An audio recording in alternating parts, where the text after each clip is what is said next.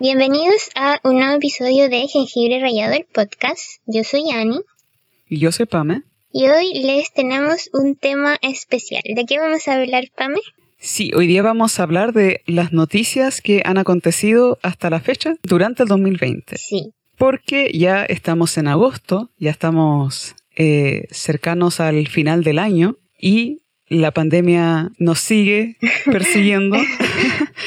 Y es increíble pensar de que ya hemos pasado más de un semestre en cuarentena, Dios. En confinamiento y en esta lucha en contra del COVID diecinueve. Pero el mundo sigue girando y siguen ocurriendo noticias, como ocurren todos los años. Entonces, ¿qué noticias han ocurrido más allá de la pandemia y cómo podemos relacionarlas? De eso vamos a conversar hoy día con Ani. Sí, yo hice una especie de compilado de algunas, y hago hincapié en que son algunas, de las noticias que han pasado en cada mes que llevamos del dos mil veinte hasta julio. Ya, veamos. Tengo para enero que les traigo. ¿Cuál es el menú de enero? El menú de enero. Eh, bueno, y quiero decir de nuevo que son algunas noticias y no, no, no es ninguna afinidad por un tema u otro, es como las que me causaron más shock en el momento en que las leí. Y partiendo el cinco de enero, hubo un ataque terrorista eh, pa- en la Fuerza de Defensa de Kenia que dejó tres estadounidenses muertos. Al-Shabab, este grupo... Al-Shabab. Al-Shabab. Uh-huh. Se atribuyó la responsabilidad del ataque y el ejército de Kenia dijo que durante el contraataque habían matado a cuatro terroristas. Después, el ocho de enero, un vuelo internacional ucraniano se estrelló en Irán y mató a ciento setenta y seis personas que estaban a bordo. La mayoría de estos pais- de pasajeros eran iraníes y eran canadienses, y un avión de, o sea, un portavoz del avión dijo que el avión había sido revisado y no, no tenía problemas. Pero después, posteriormente, el once de enero, se reveló que el accidente había sido producto de unos misiles que había lanzado Irán. Aunque el avión no era el destino de los misiles, se vio afectado por el lanzamiento de estos misiles. Mm. Después, el catorce de enero, la ONU reveló que los defensores de los derechos humanos y líderes comunitarios de Colombia estaban siendo asesinados a un ritmo muy alarmante. Hasta esta fecha del dos mil veinte, diez activistas ya habían sido asesinados. Los manifestantes colombianos estaban pidiendo que el líder supremo de este país renunciase. El veinte de enero, China anunció que alcanzó ciento treinta y nueve casos de neumonía causada por una nueva cepa de coronavirus. Y hasta ahora, tres personas habían muerto por el virus. Eh, y esto principalmente en Beijing. O sea, en los primeros veinte días de enero, ¿qué nos deparó? Ataques terroristas, asesinatos de miembros activistas de derechos humanos y los principios del COVID. ¿Qué opinas de cómo partimos el año? Como que pasó de todo. Y no nos dimos cuenta. Yo no sé en qué estaba en esos meses. Creo que lo que sí me enteré fue el tema de el, del ataque terrorista que ocurrió en Kenia. Creo yeah. que eso sí me enteré. Yo me enteré eh, de lo de Colombia. Ya. Yeah. Ah, ya. Yeah. Y lo de China, sí. Lo del virus, eh, ese también me, me enteré porque era como la noticia de la época. Que yeah. se mencionaba de este virus que estaba eh, complicando un poco a China. Empezó, no sé si en ese mes es donde empezaron a construir el hospital, que lo construyeron en diez días. Ah, no lo sé. Eh, no, no, no sé si fue en ese mes o en febrero. Lo siento por ponerte on the spot. Eh, claro, entonces desconozco. Ya. Yeah. Pero eso fue lo que, lo que estaba al tanto. Ahora, ¿qué opinamos? Claro que... Estas cosas siento que pasan todos los años. Sí. Siempre hay ataques terroristas. Esto de la, de la que la ONU reveló de que los defensores de los derechos humanos estaban siendo asesinados. O sea, al parecer ya venía, solo que ahora estaba continuando y que ahora se reveló también de que eso estaba ocurriendo. Claro. Eh, yo pienso lo mismo, de que estas cosas siempre están pasando. Y no sé si es que ahora con el asunto de la pandemia tenemos más tiempo libre y también porque estamos recopilando todas las cosas, porque el veinte veinte este se está mandando un número con los seres humanos que como que estamos más pendientes, no lo sé. Claro. Porque es cierto, uno pone, no sé, el C N N o, o las noticias, estos canales de noticias y te estás enterando de un montón de cosas a cada rato. Y no sé si lo teníamos normalizado antes de que así está la patada en el resto del mundo, pero no sé, quizá ahora que nos detuvimos un poco ya se nota más. Yo, ¿qué estaba haciendo en enero? Yo todavía tenía clases, porque el estallido social de octubre de dos mil diecinueve puso eh, en delay todos los movimientos y yo tenía que egresar en diciembre, pero al final egresé después. Eh, y creo que en esa fecha, no sé si estaba en clases o en exámenes, creo que en exámenes, no lo recuerdo. No, sí, era, estaba en exámenes. Porque después tuve febrero de vacaciones y en marzo regresé. Sí, eso eso fue lo que yo hice en enero. ¿Qué hiciste tú en enero? Yo estaba de vacaciones. Creo. O sea, estaba preparándome porque a fines de enero iba a jurar. Ah, eso hicimos en enero. Porque te avisan con un periodo de antelación, entonces para eso me estaba como preparando de cierta manera, mm-hmm. pero en realidad es... Eh, ocupaba mi tiempo en descansar. No recuerdo en realidad que... Yo tampoco, y es una locura. No sí, sé, yo ya no sé qué es el no estaba, tiempo. No, no estaba para nada preparada para lo que vendría después. Claro. Que es con el tema de la pandemia. Sí. Bueno, y pasando al siguiente mes del dos mil veinte, febrero. Uh-huh. Febrero. Eh, ¿Quién nos trajo febrero? Ya. Yeah. Yeah. El cuatro de febrero, el primer ministro de Israel... que no sé cómo se pronuncia, aquí insertemos la pronunciación de Google Home, fue acusado de corrupción solo unas horas antes de que se reuniera con el presidente Trump en relación a su plan de paz que se había propuesto para el Oriente Medio. O sea, súper mal timing. Este mismo día en China se exper- experimentó el día más mortal de coronavirus. Eh, y ya se consideraba una emergencia de salud pública en este país. Y el número total de casos solo en China... en el cuatro de febrero del dos mil veinte ya eran veinte mil cuatrocientos treinta y ocho casos con cuatrocientas veinticinco muertes. O sea, ya estábamos todos de a poquito siendo condenados. Y porque también el virus en, para esta fecha ya se estaba extendiendo a otros países, pero solamente en, hasta esta fecha habían solo dos muertos fuera de China. O sea, los principales mm, casos claro. y muertes seguían en China. Ya. Yeah. Después, el diecinueve de febrero, en Francia, eh, unos alcaldes de unas provincias rurales de Francia, con el afán de poner en el spot la falta de salud o los problemas de salud que existían en est- para estas zonas, e hicieron una prohibición súper performática que estaba prohibido enfermarse. Estaba prohibido enfermarse en estas zonas porque no habían una falta de eh, médicos locales. Entonces, como... manera performática de protestar contra esta falta de recursos de salud, prohibieron enfermarse a sus ciudadanos. Obviamente no lo iban a lograr, pero era algo como para resaltar que habían problemas ya de infraestructura de salud en estas zonas. Y el veintinueve de febrero, porque recordemos que este año es año bisiesto, Estados Unidos firmó un acuerdo con los talibanes como un intento de llevar paz a Afganistán. Y el presidente Trump dijo que en mayo eh, iban a retirar más de cinco mil tropas del área. Esas son como las, repito, algunas noticias de este mes. Ya, yo creo que quizás eh, en este periodo en China es cuando hicieron el tema de los hospitales, porque seguramente ya estaban eh, saturados eh, y necesitaban crear más eh, infraestructura para poder tratar a más gente. Sí, porque ahí se, ya se consideraba una emergencia sanitaria pública. Claro, probablemente yo en esta fecha, igual como ya era aún más famosillo este tema de China, yo fue en este mes donde me puse ya, comencé a prepararme en mi mente de que probablemente esto iba a ser algo global. Quizás no, no desconocía cuál era el criterio para que se denominara pandemia, porque eso lo determina la O M S. Desconozco cuál es el criterio hoy día incluso, tampoco. Tampoco me lo... Claro, eh, pero sí me imaginaba que esto podía ser potencialmente...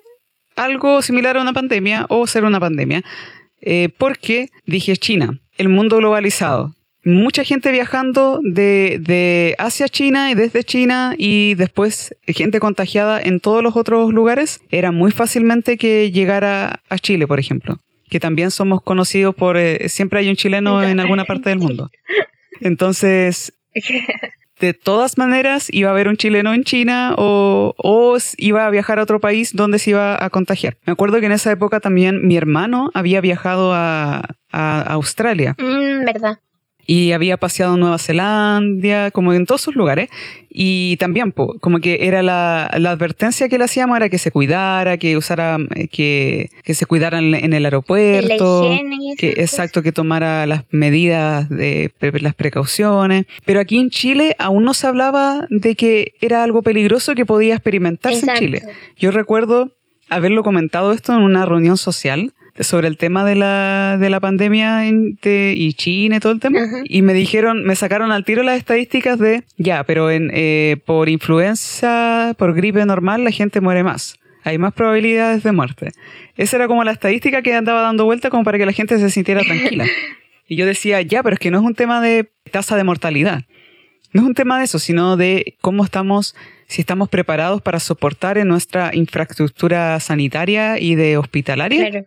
Para soportar la cantidad de gente que va a recurrir al hospital, a los centros de atención de salud, para poder recibir un tratamiento o un medicamento o el diagnóstico del COVID diecinueve o del coronavirus. Sí. Entonces yo me empecé a preocupar de eso. Y me acuerdo que desde esa fecha ya yo comenzaba, cuando salía a comprar cosas, cuando salía al centro, me acuerdo que llegaba a la casa y lavaba todo. Me acuerdo igual. Eh, me ponía alcohol gel, trataba de no tocarme la cara, porque esas eran las recomendaciones que se le estaba dando a la gente de China y en los aeropuertos. Sí. Entonces yo dije, voy a empezar a aplicar esas mismas medidas a, a mi persona, porque yo no tengo idea si alguien recién se bajó de un avión y anduvo paseando por el centro de Concepción y tocó las cosas que yo ahora estoy tocando. Sí.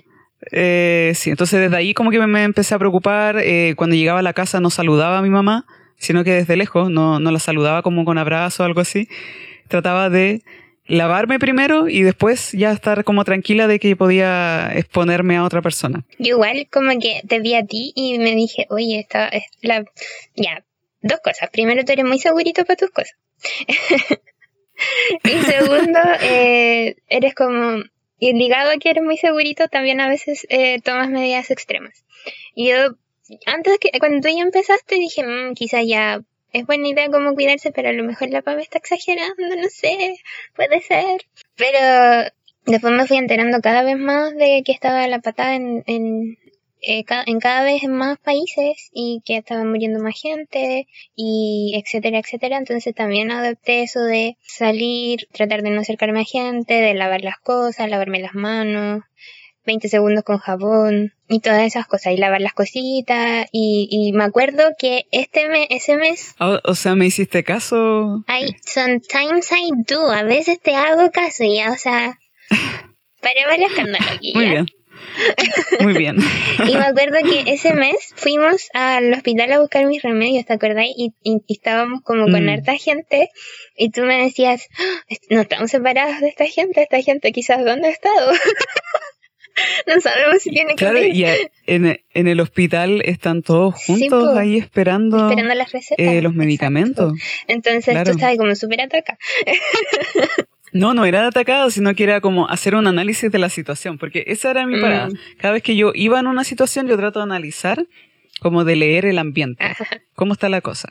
Y trato de analizarlo en cuanto a seguridad y a un montón de cosas, porque mucha gente estaba muy aglomerada. Sí. Y muy cercana la una a la otra. Entonces yo eh, sí cruzó por mi mente, y seguramente te lo comenté, de que estamos muy juntos. Entonces aquí lo que habría que hacer es como buscar una zona que estemos más separados, de más distanciados del resto de las personas. Pero sí, de hecho, eso hicimos, pues sí, me llevaste a los asientos del final, que estaban al lado de una ventana, y estábamos muertos de frío, pero estábamos con aire puro, sí, y fue lejos de la gente. Es verdad. Sí, eso, ahí, sí, ahí es cuando ya empezó mi, mi prevención. En las, redes socia- en las redes sociales no sé si se hablaba mucho del tema del coronavirus en febrero. Y ese, y ese era mi problema, porque yo sentía que era una de las tantas chilenas que, o chilenos que nos preguntábamos por qué nadie se preocupa más por esto. Porque obviamente es que era algo de lógica, era algo totalmente de, de lógica de que se iba a expandir el contagio, porque vivimos en un mundo globalizado. Exacto. Entonces era muy lógico que iba a llegar a Chile, que iba a haber contagiados en, en el aeropuerto y de ahí se iba a expandir al resto del país. Claro, la pregunta es, ¿por qué no hicimos eso, ¿por qué? Algo antes? ¿Por qué no tan Porque antes? el primer caso fue, el primer caso que hubo aquí en Chile fue el seis de marzo. el médico que llegó a Talca. Oh, no lo anoté en mi reporte de noticias. Qué mal periodista. Mal ahí, si estaba leyendo aquí la pauta y claro. Pues no, Dios, despídeme. Chan, chan. Pero yo me acuerdo que fue el seis de marzo. Ya, lo vamos a incluir eh, en el siguiente. Que, claro, entonces la, la duda está, ¿por qué no se hizo algo antes claro. de eso? Y ¿por qué no se hizo algo también posterior a ese un caso? Sí. Que claramente no era el único del avión que no, iba a estar contagiado, y además que él tuvo contacto con un número de gente. Claro. Pero bueno, ese es otro tema para conversar más adelante. Y también te das cuenta que el servicio de salud en todas partes es un problema, porque estábamos viendo que aquí alcaldes de zonas rurales de Francia tuvieron que decirle a su gente performáticamente, no se enfermen, no se pueden enfermar porque no hay doctores, está prohibido. Imagínate, les llega el COVID. No... Claro, no se enfermen y, y pasó la Exacto. pandemia. Como, como, como casi irónico. Un, un chiste. Exacto, un, co- un chiste claro. cósmico. Un chiste cósmico, claro. Sí. Pero me interesa saber qué pasó en marzo. Ya. De lo en que marzo, primero que todo, fue mi cumpleaños. Muy bien. Lo mejor que pasó ese, eh, ese mes. El trece de marzo fue mi cumpleaños. Y después el veintiséis de marzo fue el cumpleaños de la P A M. Y esas son las noticias más importantes de marzo. No, mentira. Bueno, el primero de marzo, treinta y tres soldados turcos fueron asesinados después de un ataque aéreo lanzado desde Siria. Seguimos con la violencia. El seis de marzo, dos terroristas suicidas desplegaron bombas cerca de la embajada de Estados Unidos en Túnez, y cuatro policías y un civil resultaron heridos, y un policía murió durante el ataque. Y se sospechaba que era un ataque terrorista, pero nadie se había adjudicado Eh, la responsabilidad. Y en noticias sobre el COVID. eh, uh-huh. Primero, el seis de marzo llegó el primer contagiado a Chile, corrigiendo la pauta bien, en, el, en el acto. Eh, el nueve de marzo, Irlanda anunció que iba a, hacer, a cancelar Saint Patrick Day. Eso es harto claro. para los irlandeses. Mucho, sí. Eh, después, eh, el doce de marzo, Uganda anunció que ya estaba restringiendo los viajes hacia y desde los países afectados por COVID. El trece de marzo, que fue mi cumpleaños, además Italia uh-huh. está, eh, se encontró bajo un bloqueo total, de, estaba en uh-huh. confinamiento total.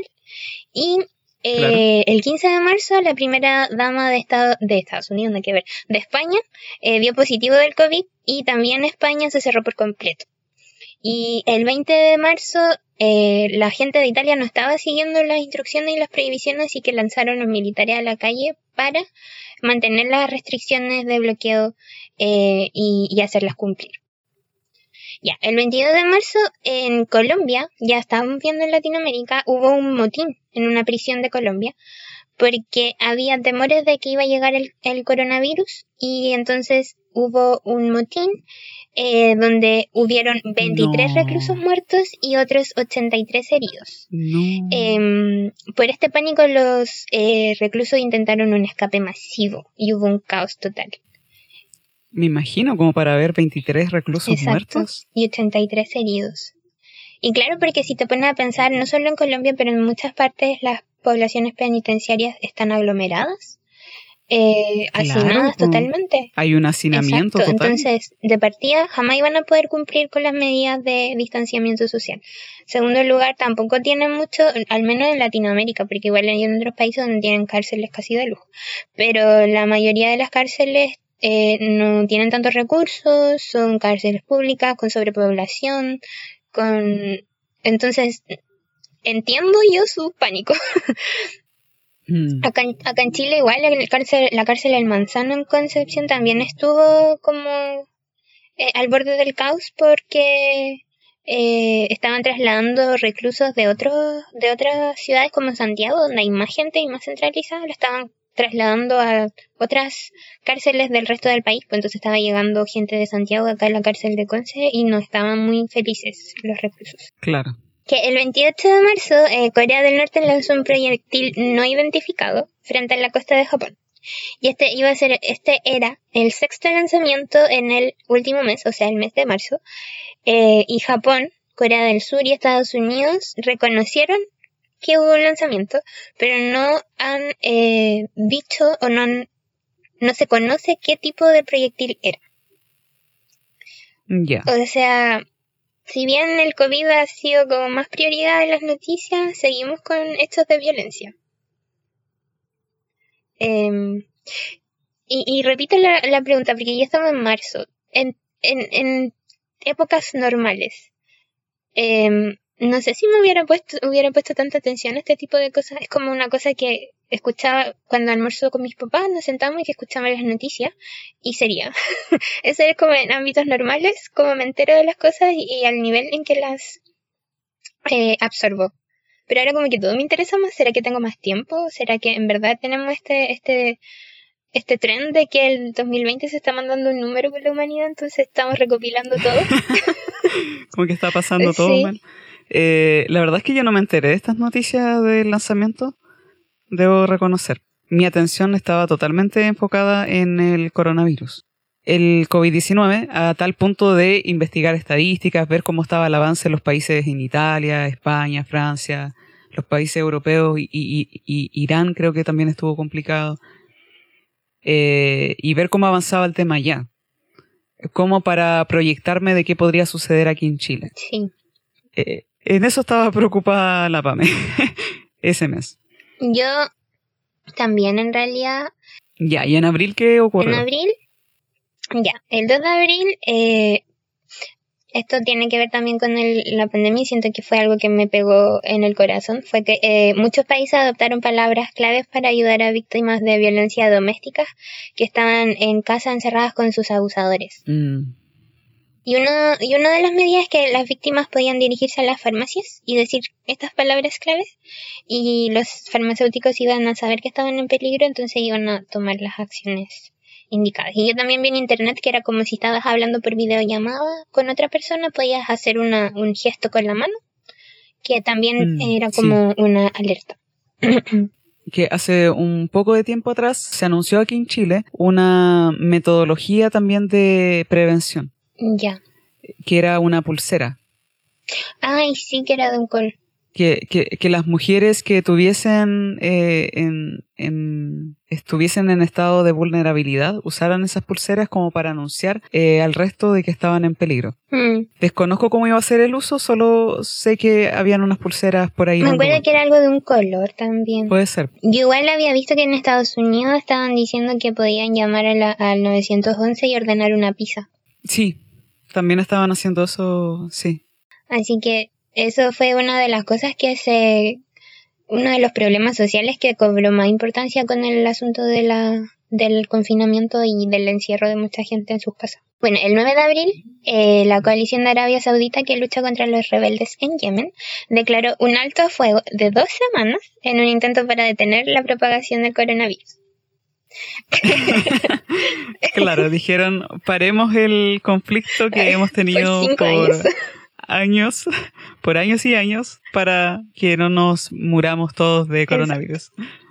El diecinueve de abril miles de manifestantes salieron a la calle de Israel, cada uno a dos metros de distancia para respetar las leyes de distanciamiento social, y eh, fueron Bien. a protestar contra que el primer ministro porque existía corrupción gubernamental. Es que Benjamín Netanyahu. Met, Netanyahu. Yo no, no, iba, no iba a intentar pronunciarlo, pero muchas gracias por saberlo. Sí. El veintisiete de abril, en Nueva Zelanda, se afirmó que ya se había eliminado el coronavirus, ya que el número de casos nuevos se había re, reducido a un solo dígito. Y la primera mm. ministra, Jacinda Ardern, es más fácil de pronunciar esto, ¿o no? ¿Se pronuncia así? Ardern. La mejor primera ministra del planeta Tierra. Eh, decía que igual el país, eh, a pesar de esto, estaba en alerta máxima todavía.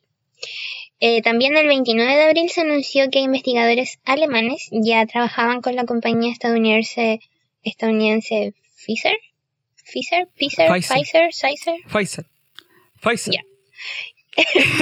eh, Te lo digo así como media enojada para que suene más alemán. Pfizer. Muy bien, esa es la pronunciación correcta. No tengo certeza, pero tampoco dudas. Ya, pues, entonces decían que ya habían comenzado ensayos en humanos para una vacuna contra el COVID. Por eso quiero de- destacar algo de, que, de la noticia anterior, de que pese a que ya se había anunciado como que ya estaban libres de coronavirus en Nueva Zelanda, eh, la ministra, la primera ministra Jacinda, ella inmediatamente cuando la entrevistaban, ella decía, sí, es verdad, tenemos pocos dígitos de casos, tenemos pocos casos. y estoy muy feliz por eso. De hecho, se puso a bailar y todo. Pero aún vamos a estar en alerta, aún vamos a, estar, vamos a tener cuidado de que esto se mantenga así, porque no estamos Libre, eh, fuera claro. de las, de, del peligro, fuera del peligro, out of the woods. Entonces, eso a mí me dice que es una persona inteligente y, y una persona con sabiduría para gobernar y liderar un país. Así que bien por la primera ministra Jacinda Ardern. Qué de aplausos. Tiene el sello de Jengibre Rayado, el podcast. Jengibre Rayado, el podcast, aprueba. Aprueba, sí, eso. Sí. Eso puede continuar con el... Bueno, continuando con la recapitulación. El veintiocho de abril, el tribunal más alto de, de Brasil aprobó una investigación sobre el presidente Bolsonaro. No me cabe duda, eh, que ya estaba bajo el fuego por su manejo del coronavirus, ahora iba a ser acusado de intentar interferir con las investigaciones policiales. Y el primer ministro de Justicia, o sea, no, el ministro de Justicia, que ya había, que había renunciado, eh, Sergio Moro, es quien acusó al presidente Bolsonaro de estas prácticas. Claro, Bolsonaro siempre ha sido bastante contrario al... a la idea de crear medidas preventivas, inteligentes y preventivas, claro, para el covid diecinueve. Él, como desde el principio, fue una postura de esto es una gripe normal. Después ya cuando eso se, claramente se cae, ese argumento se cae por su propio peso, empezó a decir que en realidad no había nada que hacer y que era como que la gente tenía que contagiarse nomás. Como en la postura que había inmunidad. tomado... Exacto, similar a la del, prim- eh, del primer ministro, del ministro de salud que había en la época en Chile. No, no, y, la, y, y en, ¿cómo se llama? En Reino Unido, que también habían tomado esa respuesta al principio. Claro, por el primer ministro de Inglaterra. Tiene un nombre eso, entonces, pero no como me acuerdo. Que es la inmunidad de rebaño. Ah, ya, eso.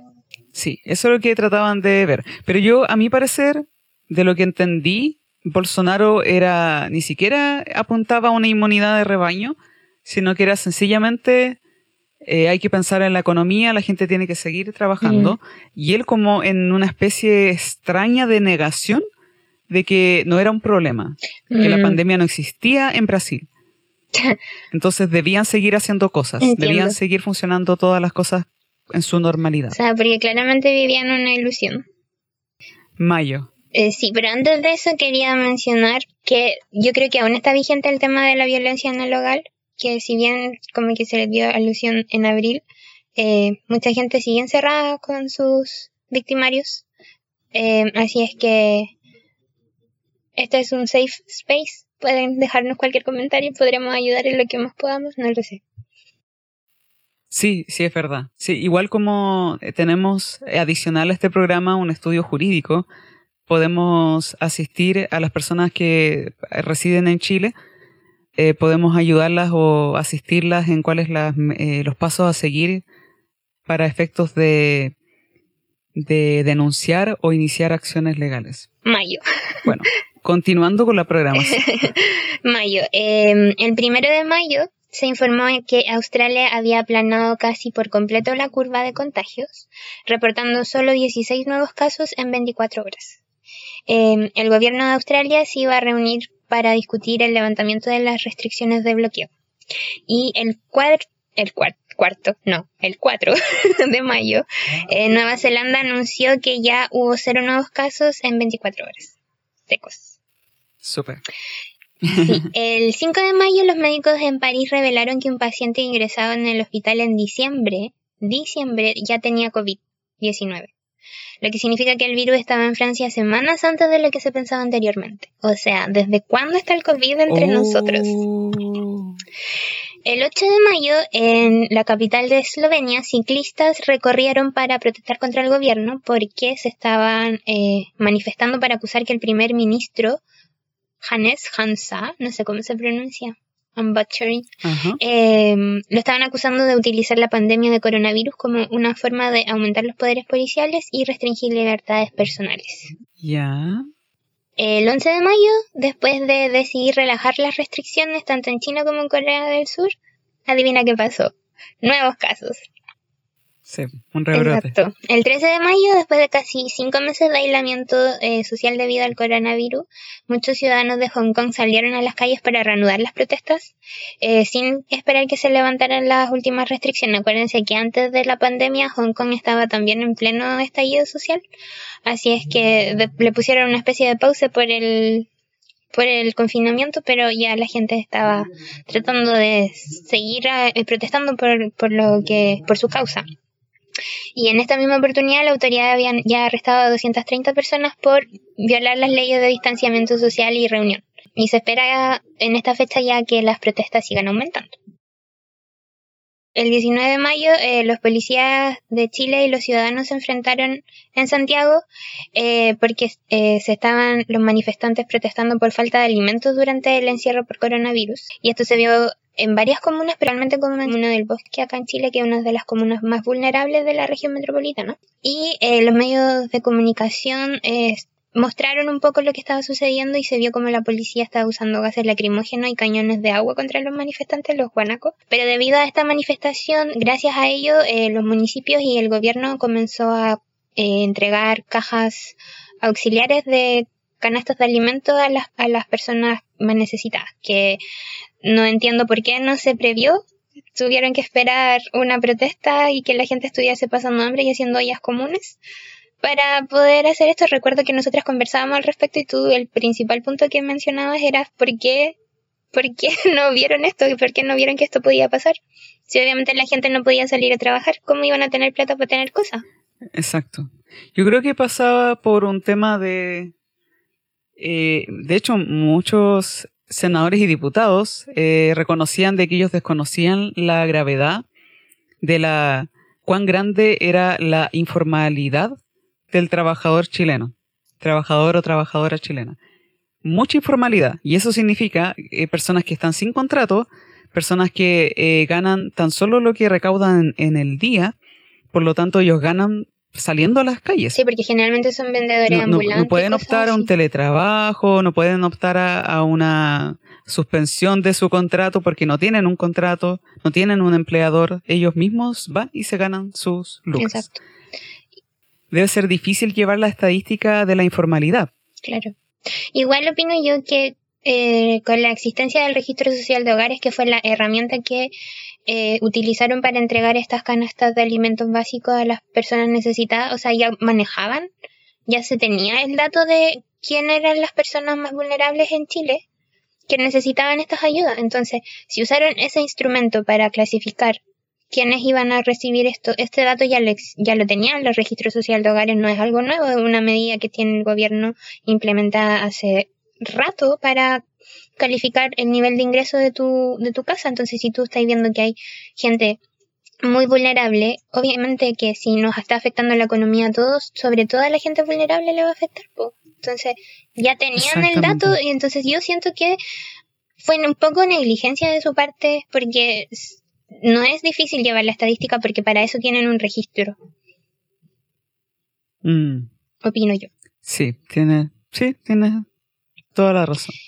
Y eso, ya, en junio, en junio ¿qué, ocurrió? ¿qué ocurrió?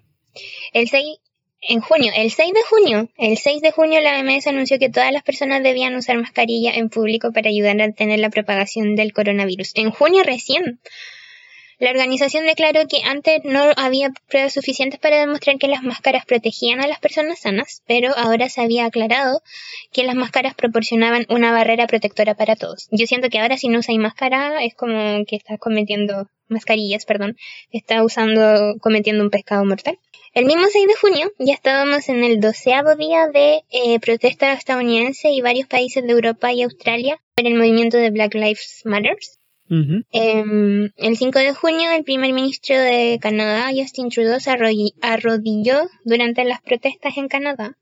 Y este seis de junio, después de que eh, un tribunal revocó el fallo de que las protestas iban a ser ilegales debido al coronavirus, más de diez mil personas protestaron por la justicia en Sydney, Australia.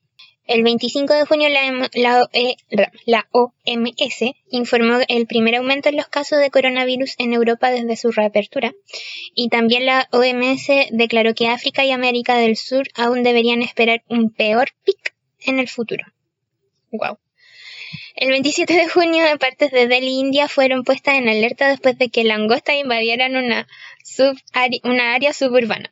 El enjambre es una de las peores invasiones langostas. de langostas que el país ha visto en décadas. Las langostas han destruido los cultivos en varios estados. No, no pude, wow. no, cuando leí esto dije, no puedo no ponerlo porque es como lo más random que encontré en junio. Sí, claro, y tú, en, en la pauta quiero que la gente sepa, dice, pregunta, ¿qué onda las langostas? Es que no te puedo creer lo que... Es que sí, no Ay, sé, fue como te están lloviendo. ¿Qué onda las langostas? Hasta... Esa es la pregunta. Es que, ¿qué onda? Esa es la duda, gente, esa es la, la real duda. La duda de junio es ¿qué onda las langostas? Eso, ¿qué onda las langostas? Sí, y hablando de junio, recién en yeah. junio se, se dio como el boom del, de que teníamos que todos usar mascarilla. Yo siento que esto ha sido desde el principio de los tiempos que tenemos que usar mascarilla. No sé, la última no, vez que, que yo salí ver, en marzo... No, yo quiero justificar yo quiero justificar esa medida de la O M S. Mira. No me están pagando, ni le están pagando al podcast. No estamos auspiciados. Pero, no, no está auspiciado. Pero había una razón de por qué no se declaraba eh, obligatorio el uso de las mascarillas. Primero, por la razón que diste tú. No, se, no estaba comprobado de que fuese una, eh, una protección real para las personas sanas. Las mascarillas, siempre la idea de las mascarillas es... que la utilicen las personas enfermas para que no contagien a las personas que están sanas, pero que las personas sanas que no tenían ningún problema no usaran las mascarillas. ¿Por qué?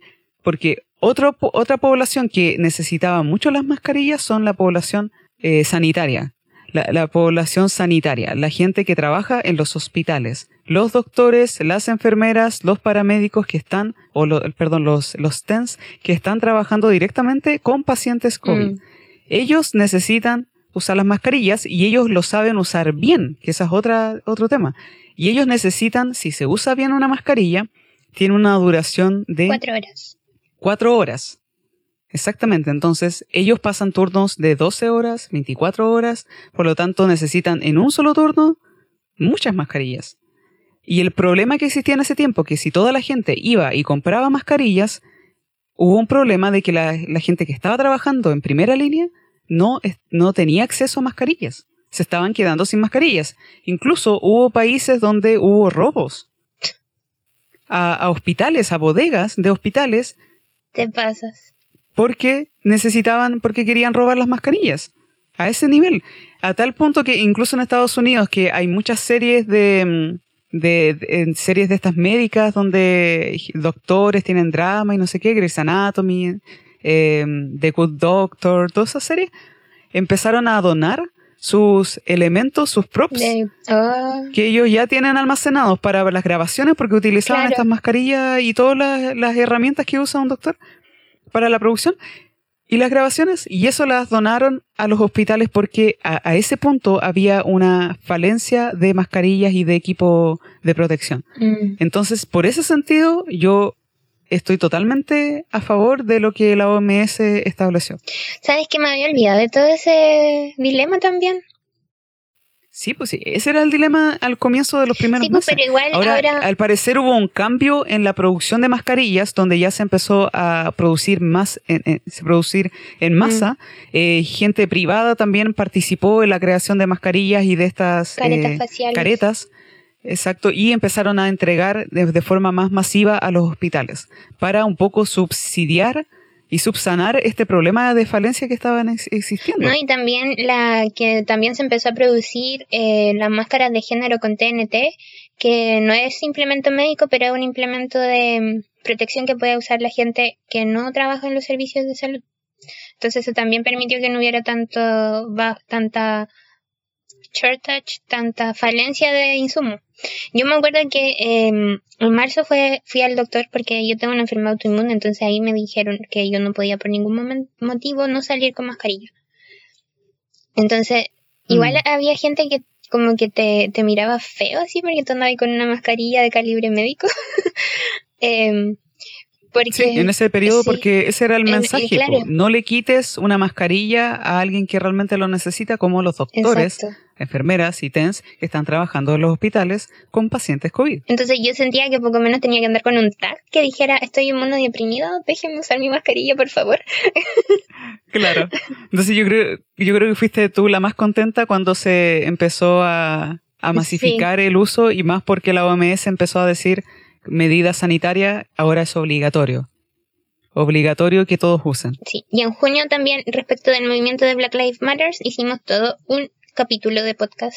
O sea, dando nuestra pieza del, del tema, así que pueden escucharlo después que escuchen este episodio. Pero acá lo que decimos es Black Lives Matter.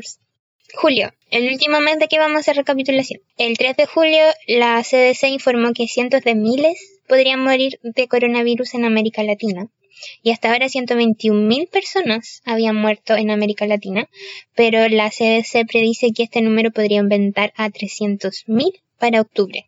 El seis de julio la C N N informó que había un caso sospechoso de peste bubónica en Mongolia, lo que nos faltaba. No, la peste bubónica causó mm. la pandemia de la muerte negra, y en este caso la ciudad de Bayanur. ¿Bayanur? En Mongolia está... Bayanur, en Mongolia está en el nivel tres de advertencia de prevención de plagas hasta fin de año. Eh, y se insta a las personas que practiquen precauciones sanitarias adicionales y eviten cazar y comer animales que puedan transmitir la peste. O sea, aparte de la pandemia de COVID, podría haber pandemia de peste bubónica. Sí.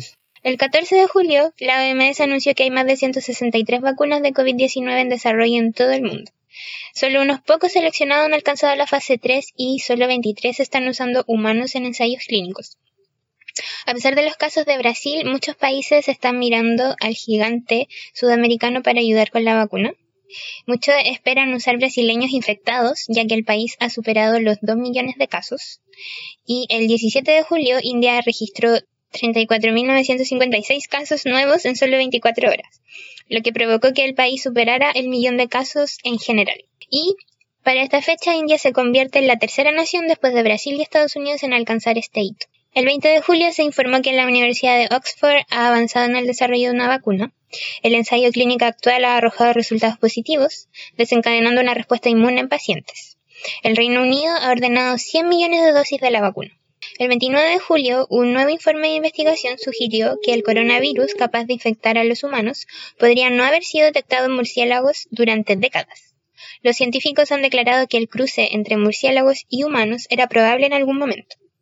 El veintinueve de julio, la C N N informó que los legisladores bolivianos están luchando para que el Ministerio de Salud reconozca un agente de limpieza tóxico como una cura para el COVID diecinueve. Eh, no entiendo. Los funcionarios de salud han, han advertido que este uso podría ser mortal, obviamente. Claro, porque es tóxico. Sí. Y el treinta de julio Rusia anunció que planea tener una vacuna contra el coronavirus en solo dos semanas, ya que el país se esfuerza por ser el primero en desarrollarla.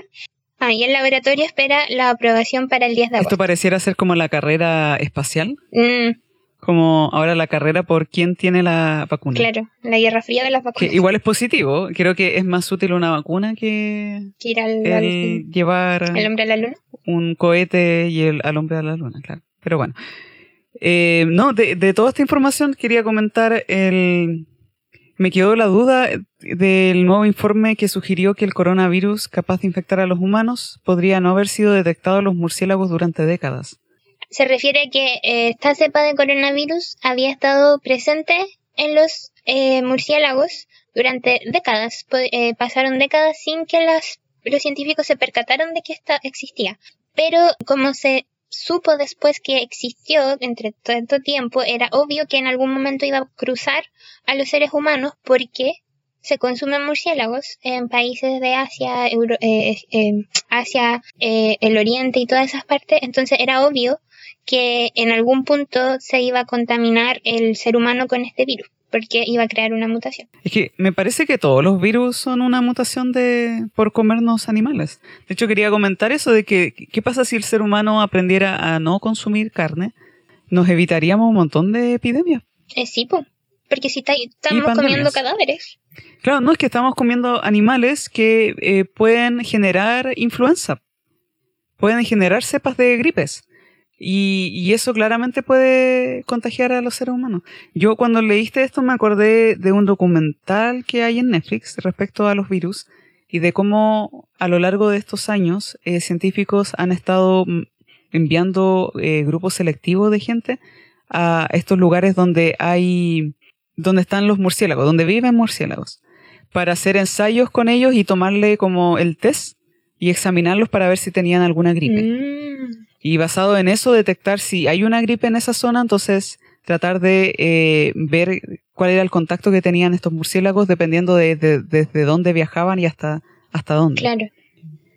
Porque de esas zonas es donde se cazaban y se llevaban al mercado para ser vendidos y luego consumidos. Entonces lo que querían hacer era prevenirlo al, al, al hacer estas como análisis. El problema con eso es que son grupos totalmente financiados por la O M S o por grupos privados que, que son fundaciones o, o, o u O N G, u O N Ges. Y como el recurso, los recursos son limitados, hay poca gente, claro, y van a poder focalizar sus estudios en pocos lugares, no en todos los lugares. Mm. Y ahí está el problema. La, los murciélagos que están en los mercados no están siendo examinados, claro, todos, cuál es su origen y si tienen gripe o no. Exacto. Quizá hay una noticia de agosto que podríamos mencionar, eh, lo que ocurrió en Beirut, que fue esta explosión de este bodega, de elementos pirotécnicos. De una bodega. Creo que eso fue el, lo, lo, el acontecimiento de agosto hasta la fecha. Sí. Así que el mundo, como vimos en este episodio, sigue girando, siguen ocurriendo cosas, que algunas sí tienen que ver con el COVID diecinueve, pero otras son cosas que siguen ocurriendo, como la violencia, las guerras, la... El, personas que necesitan refugio, personas que necesitan ser atendidas en un hospital, no por el COVID diecinueve, sino que por, imagínate, claro, una explosión. De tal envergadura. Exacto. diez kilómetros a la redonda, la devastación. Exactamente. Entonces, el mundo sigue girando, cosas siguen ocurriendo alrededor del mundo y también nos siguen ocurriendo cosas a cada uno de nosotros. Y quizá el llamado del programa es a que tengamos compasión de que todos estamos viviendo una situación difícil. Exacto. Que el mundo está viviendo una situación difícil, no solo por la pandemia, sino, y eso ya es como lo basal, pero on top of that, claro, como sobre eso, están ocurriendo miles de otras cosas. Y creo que más que desunirnos, más que tratar de ponernos en, en, en como yo apoyo esto, yo apoyo esta otra cosa, entonces por eso no, no, nos dividimos y nos separamos, eso no va a ayudar a nadie. Lo que necesitamos es construir una unidad y amor y, y eso nos va a fortalecer para ser más resilientes para poder terminar el año. Y este año, es verdad, ha sido difícil para muchas personas y desde, desde estas personas que se llaman Pame y, y Ani, queremos enviarles un abrazo, un cariño, un, una palabra de aliento y de ánimo y de decir, terminemos este año bien, terminémoslo. Quizás va a ser difícil, va a ser complicado, pero sigamos adelante. Eso. Me encantó, no podría haberlo dicho mejor. Sí. Y en esa nota queremos terminar el programa de hoy. Eh, quisimos hacer este compilado de noticias. De nuevo, no, ninguna es más importante que la otra, no son todas las noticias del año. Eh, no tocamos todo, cada uno de los países ni las crisis, porque todo el mundo está en crisis, lo sabemos, pero tenemos que eh, continuar con este mensaje que puso la Pame en tan bonitas palabras. Gracias, Pame, por tus palabras. Y gracias, auditores, por escucharnos hasta el final de este episodio. Los invitamos a seguir escuchándonos, eh, pueden escuchar nuestros programas anteriores y vamos a estar subiendo un programa nuevo, un episodio nuevo cada domingo. Así que síganos en Spotify, en Apple Podcasts, en Google Podcasts. En tu aplicación de podcast favorito. Eso. Así que muchas gracias, gente linda. Eh, que estén todos muy bien. Les mandamos un abrazo. Sí. Y para la reflexión, yo quiero que por favor sigamos reflexionando respecto de qué onda con las langostas. Por favor. Y eso sería todo. Eso es todo, amigos. Adiós. que, estén, que estén todos muy bien. Chao. Chao.